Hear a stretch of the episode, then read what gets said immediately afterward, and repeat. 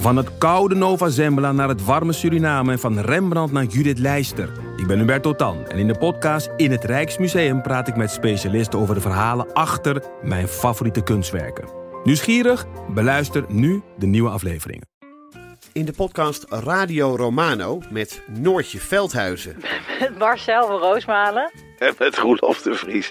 brengen we alle drie elke week een zogenaamde signalering mee. Wat heb jij nou weer bij je? En aan het eind bepalen we wie de winnaar van de week is. Echt een angstcultuur Lege huls die je er bent? Ja, dat gaat eigenlijk altijd onvriendelijk. Luister nu naar Radio Romano bij Podimo. Via podimo.nl slash Radio Romano luister je 30 dagen gratis.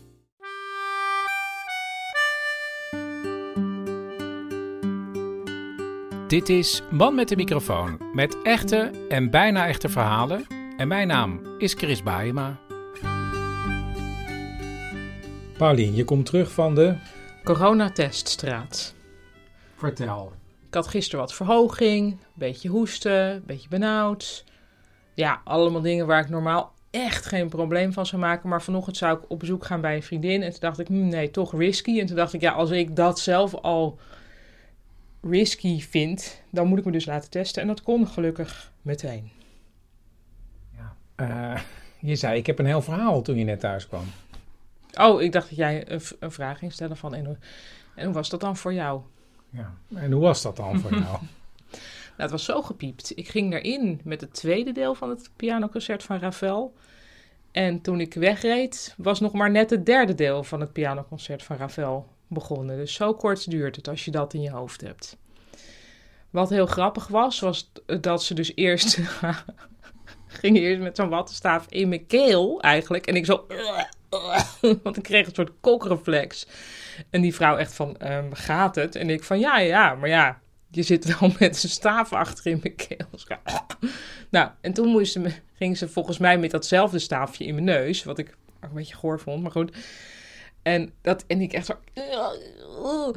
En eh, toen zei ze, gaat het? En ik van, ja, ja. Eh, en toen ging ze dat staafje zo wegdoen en zei ze, ja, ik pak even een ander staafje. Toen zei ze, ja, ehm, uw neusgaten zitten heel erg dicht. Kan dat zijn omdat u heel nerveus bent? En ik van, nou, nee, denk ik. ik. Tenminste, ik denk niet dat je zelf van binnen je neusgaten uit... Dus ik, nou, nee. En ze zei ze, ja, of van de verkoudheid. Toen zei ik, nee, nee, want ik kan gewoon ademen. En ik zo van, zo horen, laten horen. En toen zei ik, nee, maar ik denk dat gewoon dat van nature mijn neusgaten van binnen eh, heel klein zijn. En toen zei ze, ja, nee, nee. Nee, ja, het kan gewoon genetisch zijn. Het is misschien gewoon genetisch. maar kunnen je neusgaten dichtgaan van de stress? Nou, dit was nieuws voor mij. Dat vond ik al nieuws. En, en verder weet ik Of dus... werkelijk iedereen kan gaan werken nu in een teststraat? Nee, het was Oh. gewoon een heel competent iemand. Die toen dus een heel klein staafje daarmee heel diep in mijn neus ging poeren. Want mijn neus is van binnen heel klein en delicaat.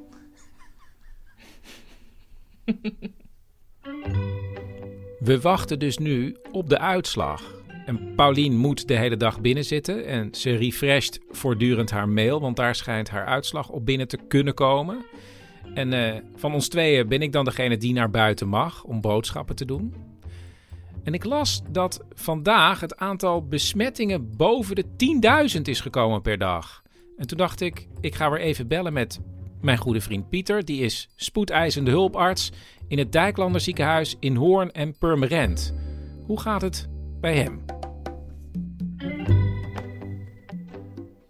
Ja, ik heb eh, twee nachtdiensten gedraaid en ehm, die waren redelijk druk. eh, met name door de uitloop van de avonddienst. Dat heb je dan vaak. Maar we zien dat het, eh, dat het echt eh, aan, het, aan het toenemen is allemaal. Echt drukke, drukke avonddiensten. We hebben de aantal kamers op de spoedeisende die voor COVID-patiënten zijn verdubbeld. Dus er hangen nu allemaal ja, plastic flappen eigenlijk om, om die zone af te bakenen van, van de rest van de spoedeisende hulp. En wat, eh, wat nieuw is vergeleken met eh, het voorjaar, is dat we zien dat de ziekenhuizen heel zorgvuldig eh, kijken naar hoe de reguliere afgeschaald kan worden, of het liefst zo min mogelijk. Waar in het voorjaar dat eigenlijk vrij makkelijk of snel besloten werd om het helemaal plat te leggen. En er dus heel veel personeel werd vrijgespeeld om de, de COVID-patiënten op te vangen en te verplegen. Is dat, uh, is dat nu in mindere mate. En dat betekent dus dat die uh, COVID-afdeling uh, kleiner is in het ziekenhuis. En dus sneller vol ligt. En daar hebben we op de spoedeisende hulp best veel last van. In het voorjaar stroomden ze sneller door naar een afdeling voor COVID-patiënten. Ja, dus volgens mij, maar ik heb de getallen even niet helemaal helder op mijn netvlies, maar volgens mij zitten we nu met aantallen per dag nog onder de aantallen in, het, in de piek van het voorjaar.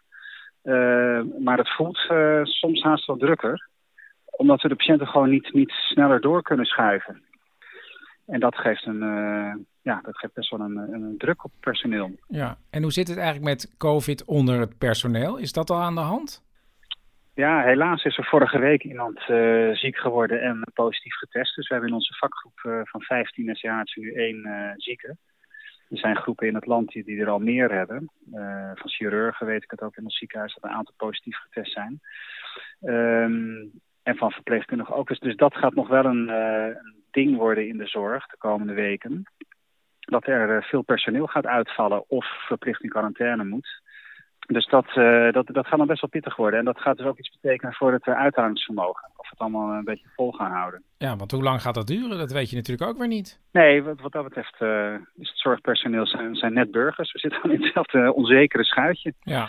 Dus ja, dat, dat, dat is wel weer een parallel naar, naar het voorjaar. Van ja, we moeten toch ehm, proberen goed voor, voor elkaar en onszelf te zorgen en fit te blijven. Want het, het kan best wel eens lang gaan duren allemaal. We gaan beginnen, Paulien. In onze geïmproviseerde studio zitten we tegenover elkaar mm -hmm. met een nieuwe rubriek. Dit is de Vortex.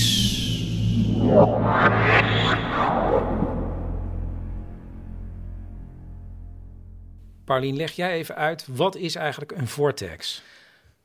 Uh, nou, zoals wij het gebruiken, uh, de voor, we zeggen heel vaak zat je weer in de vortex. Ja. En dat betekent dat je heel erg op één onderwerp aan het googelen bent en er alles over wil weten ineens. En het is heel moeilijk om daar ook weer uit te komen. Ik had het zelf bijvoorbeeld afgelopen week met een bepaalde trui die Lady Diana heeft gedragen. En dan nee. kijken of, die, of je die ergens kon kopen of dat je die zelf kon breien en hoe moeilijk dat dan was. En, nou, je wist alles van die trui. Ik weet wel heel veel van die trui nu. Ja, Eigenlijk is een vortex is een maalstroom of een draaikolk. En eigenlijk is het zo dat wij daar dan ingezogen worden naar beneden. En het Ja. houdt maar niet op.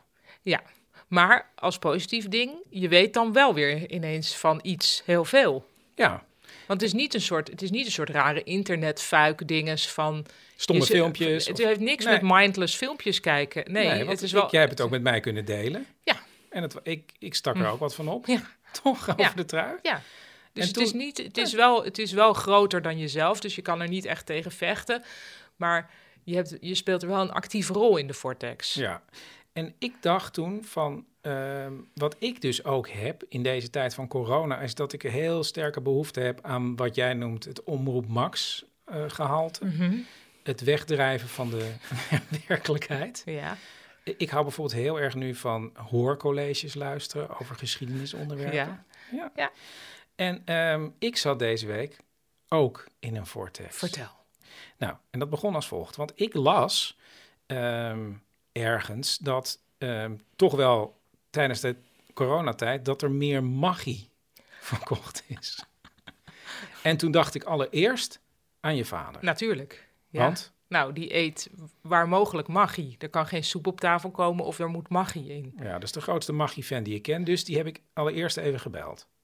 Ja, hey Fred, eh, eh, ja, kun jij mij allereerst vertellen, ja, wat, wat is eigenlijk de magie van magie? Ma- ma- Magie is gewoon de, de, de beste culinaire uitvinding sinds 1500 of zo. Waar een beetje schamper over wordt gedaan. Geheel ten onrechte, vind ik. Ja, en sinds wanneer is magie dan in jouw leven? Ik dronk het vroeger gewoon uit het flesje. Toen ik eh, vanaf mijn zesde. Dat mocht natuurlijk niet, maar dat deed ik wel. En, en hoe is het nou als Martien een hele lekkere soep heeft gekookt? Die heeft ze dan geproefd. Pro- proef jij die dan ook? Of gaat er dan standaard meteen magie in? Nou kijk, hier in huis is de regel, ik moet altijd eerst even gewoon proeven zonder magie. En dan is het meestal zo dat ik zeg, ja, hele lekkere soep, maar een beetje magie erbij maakt het nog lekkerder, zeg ik dan. Wat grappig. Ja, toen ik je vader gebeld had, toen dacht ik, ja, maar ik wil gewoon alles weten van magie. Terecht. Moet ik eerst even zeggen wat ik ervan weet? Ja. Oh, mm, ja, oké, waarom niet? Ja, dan kan jij zo Ik heb een tegen... heel college Ja, voorbereid. maar het is dan leuk als je dan van weet van, oh ja, nee, Ja. dat zijn de, ba- de basics. Oké. Ja.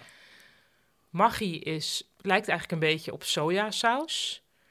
Ehm, het is een smaakversterker. Er zit misschien ook wel een soort veetzin-achtig iets in, of misschien juist niet. En ik weet dat het, het is genoemd naar iemand die magie heette, en dat was een Zwitser.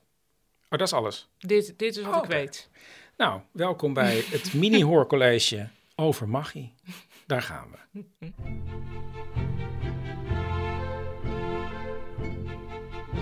Eh, magie komt inderdaad, eh, de naam is van een meneer. En Die heette Julius Macci eigenlijk, een Zwitser. Nou ja, hij had een, Maggi. nee, hij had een. Italiaanse vader. Oh, een soort Jody Maggio. Ja, en een Zweedse moeder. Dus eigenlijk zou je moeten zeggen Machi. En eh, ze woonde in Zwitserland en zijn vader had een meelmolen. En, en Julius, die deugde eigenlijk niet. Die ging van school naar school. Hm. Maar het is uiteindelijk toch goed gekomen. Waar ik me dan ook hè, als zoon Ja. van een puber aan vastgrijp. Als vader van een Als puber. vader, ja, als vader van een puber. Ehm, maar die Julius, die, ehm, die erft op een gegeven moment de meelmolen van zijn vader. En we hebben het over einde van de 19e eeuw, zo 1870 ongeveer. Ehm, maar ja, molens in die tijd, er was Dat al, was er niet meer. er was al, ja, dat liep al slecht. Maar Julius was wel geïnteresseerd in ander meel maken. Bijvoorbeeld van peulvruchten. En nu voel ik meteen al een connectie naar de sojasaus, want soja is natuurlijk ook een peulvrucht. Precies, komen we later op terug. Maar je bent heel erg warm, je zit heel erg goed. Oké. Ehm, hij maakte meel van peulvruchten. En het was hem eigenlijk een beetje aangereikt door een man. Ja, daar was hij van onder de indruk. En dat was Fridolin Schuler. Ja. Fridolin Schuler was een fabrieksinspecteur. En die zag dat de situatie in de fabrieken heel slecht was. En die heeft ervoor gezorgd, en dat klinkt heel raar, maar dat er maximaal bijvoorbeeld maar 12 uur per dag gewerkt wordt, mocht worden door iemand. En bijvoorbeeld ook dat er Wat geen- man. en dat er ook eh, geen kinderen uiteindelijk aan het werk Ah. mochten gesteld worden in de fabrieken. En hij zag dat heel veel vrouwen in de fabrieken werkten. En dan zo uitgeput waren waarschijnlijk dat ze s'avonds niet meer konden koken voor hun gezin. Dus de gezondheid was ook heel slecht van die arbeiders. En toen dacht hij, we moeten zorgen dat ze op het werk gewoon heel goed eten krijgen. En wat is nou heel goed eten? IJzer. Meel van bonen. Ah, Ja, en zo zijn die mannen uiteindelijk bij elkaar gekomen. maar dit is gewoon helemaal nu. Het is helemaal nu, want je kunt nu in de, in de supermarkt ook allemaal pasta gemaakt van niet-meel Ja. kopen. Nou, precies. Dus deze mannen hebben elkaar ontmoet en zijn een bedrijfje begonnen. Ehm, in 1872. En in 1882 kwamen ze met goedkope peulvruchtproducten. En dan voornamelijk dat meel, waar je dan iets mee kon maken. Maar dat, was, Nou, een lekkere Ethiopische pannenkoek. dat was helemaal geen succes. Dat was Nee, echt daar helemaal stonden ze niet voor open. Maar ze gingen wel door en ze maakten onder andere ook soepen en zo. Maar het grote succes kwam in 1886 met de Maggi saus. En dat is de Maggi zoals we hem kennen. Gewoon dat, die saus, kruidensaus, in een flesje. Maar Maggi begon dus een bedrijf. En hij was ja, onder invloed van die Schuler wilde hij het beste voor zijn arbeiders. Dus hij had een heel vooruitstrevende eh, bedrijfsfilosofie. Want hij was de eerste die eh, zor- zorgde voor eh, arbeidershuisvesting. Mhm. Hij gaf mensen bedrijfsverzekeringen via een bedrijfsverzekeringfonds.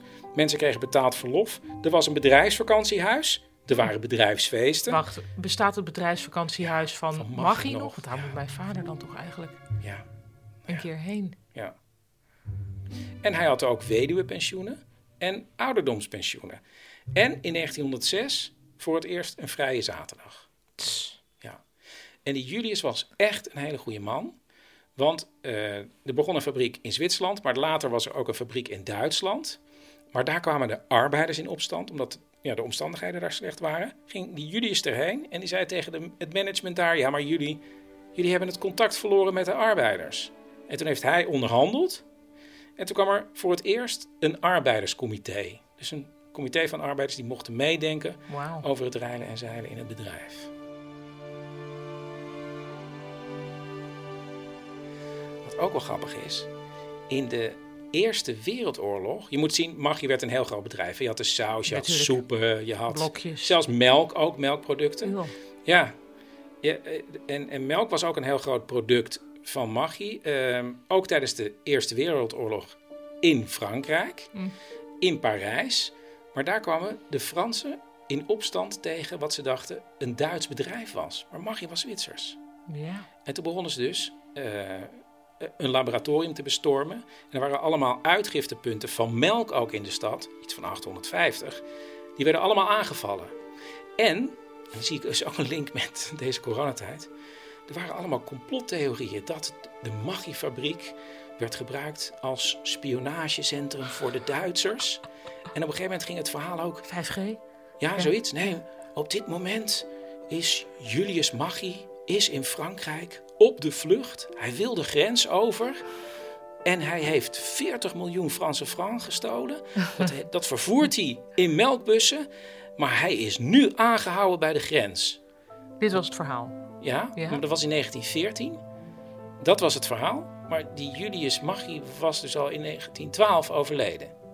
Oh ja. Dus dit verhaal ging terwijl die man al, Ja. al dood was. Ehm, en ze hebben er dus alles aan gedaan om te zeggen: we zijn geen Duits bedrijf. Dat was hun speerpunt in die tijd. en het gekke is, in de Tweede Wereldoorlog, of eigenlijk al daarvoor, Hm. was Maggi eigenlijk een behoorlijk natiebedrijf geworden. Want in 1935 eh, kregen ze een officieel certificaat dat het een puur Arisch bedrijf was, als een van de oh eerste. my god. Ja, Ja, maar dit is volgens mij een heel groot misverstand in die bijna Duitse landen, zoals Oostenrijk en Zwitserland. Dat je wel, dat ze dus niet Duits wilden zijn, maar, maar voor ja, meer een soort algemeen eergevoel. Je kunt dit sentiment ook heel erg goed zien in The Sound of Music.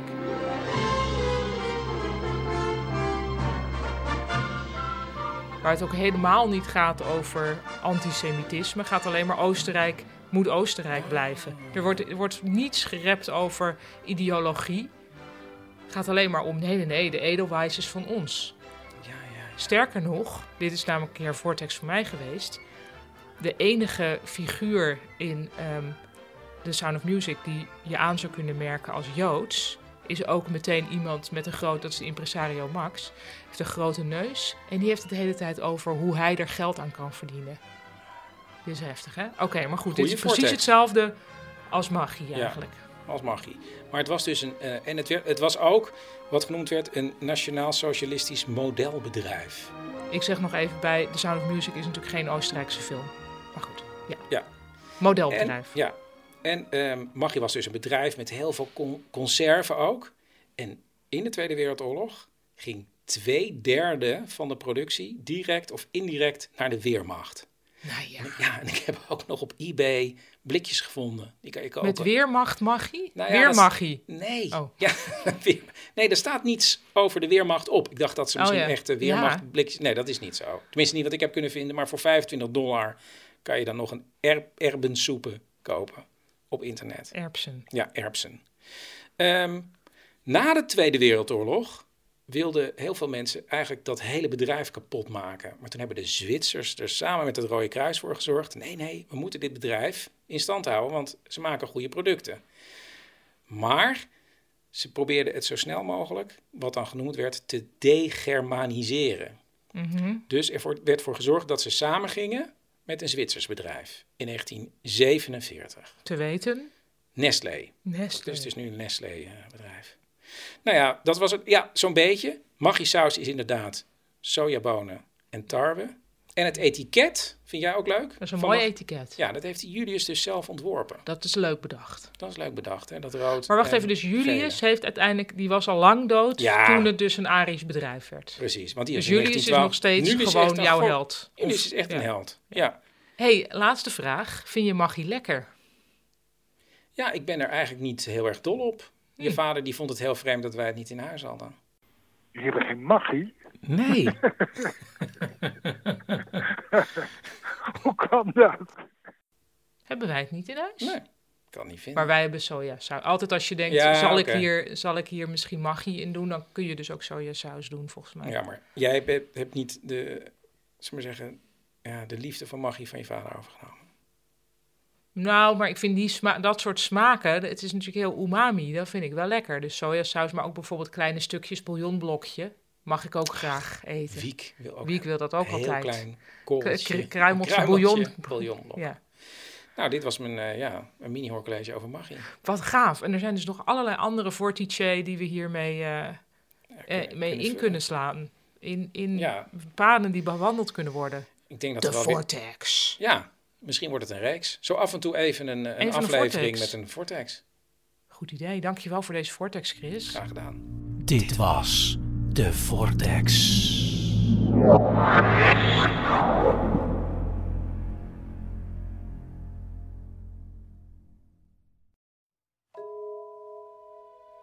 Hallo Christian, met tante Lidie spreek je.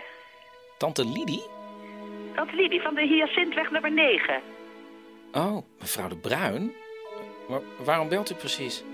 Ehm, nou, ik las dat één op de vijf naasten niet meer op bezoek gaat in het verpleeghuis. Wacht even hoor. Hè, zit u nu in, ver- in een verpleeghuis? Nee, nee, daar zit ik niet, maar, maar er komen ook geen naasten meer op bezoek. Maar we zijn toch helemaal geen familie? Ja, alle moeders in de buurt waren toch tante? Nou, De tante Wil, de moeder van Bas, en tante Koosje, de moeder van Cor, weet je wel? En tante Els, de nou moeder van... van- ik vond het als kind al heel vreemd. Ik, ik was, maar u was zeker geen tante.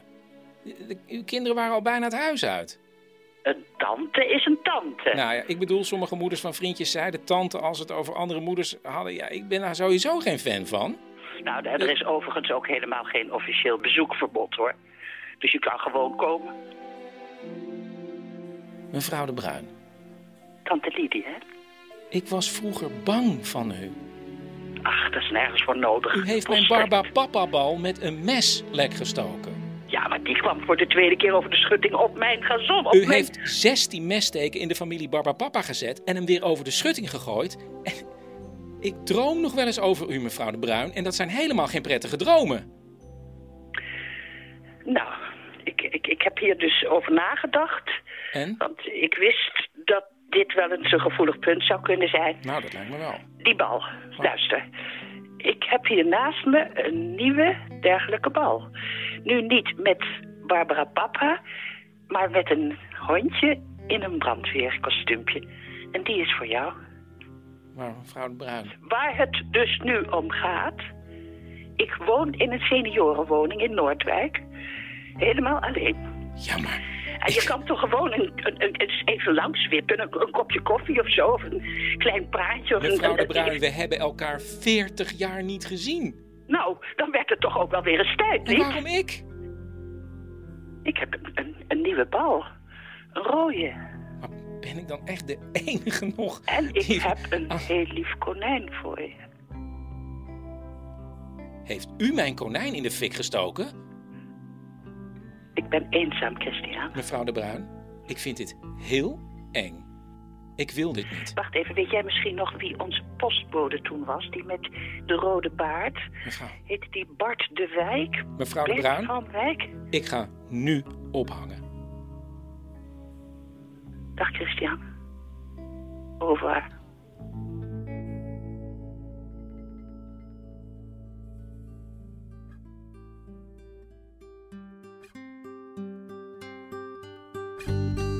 Dit was aflevering 35 van Man met de microfoon. Meegespeeld heeft Cecile Heuyer.